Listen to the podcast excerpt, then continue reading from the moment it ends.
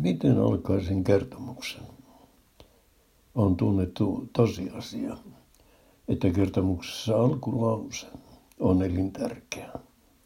Ilman sitä ei ole kertomustakaan. Edessä on vain tyhjä paperi, kuten minulla usein. Eikä mikä tahansa aloitus kelpaa. Sen pitää temmata lukea heti mukaansa ja saada hänet kiinnostumaan jatkosta. Hyvä aloitus saa kysymään, mitä sitten tapahtui. Keksin kerran koulussa hyvän alkulauseen.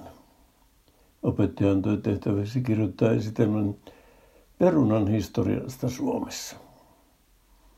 Se oli sadisti se opettaja. Mietin pitkään, miten alkaisin. Lopulta keksin jotain.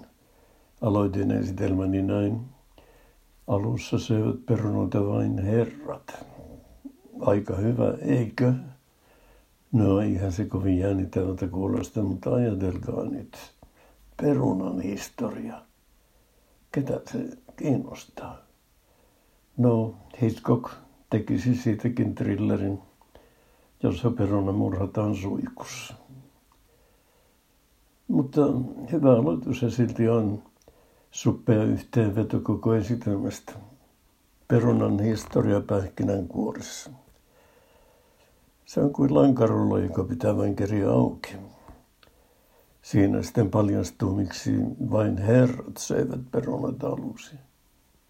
En kerro kaikkea tässä, mutta sen voin sanoa, että tavallinen kansa aloitti homman väärästä päästä. Söivät mukuloinen sijasta perunan marjoja. Mieleeni tulee myös erään novellin alku. Kirjoittajan nimeä en muista. Se alkoi näin. Koko onnettomuus johtui parista vaivaisesta verkosta. Ne olivat kalaverkkoja. Tarinassa kalastajalle käy huonosti. Pauskunen muista sen kirjoittajan nimeä. No otetaan vielä toinen. Sekin on ammattimiehen kirjoittama ja kuuluu näin.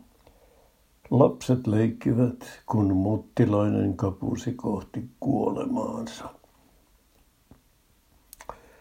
Kontrasti kahden tapahtuman välillä on vaikuttava.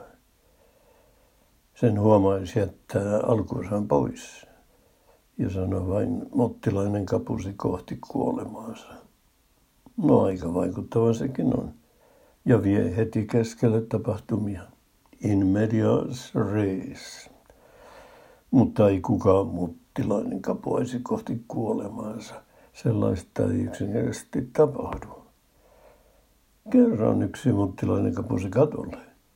Ei päässyt alas omin voimin.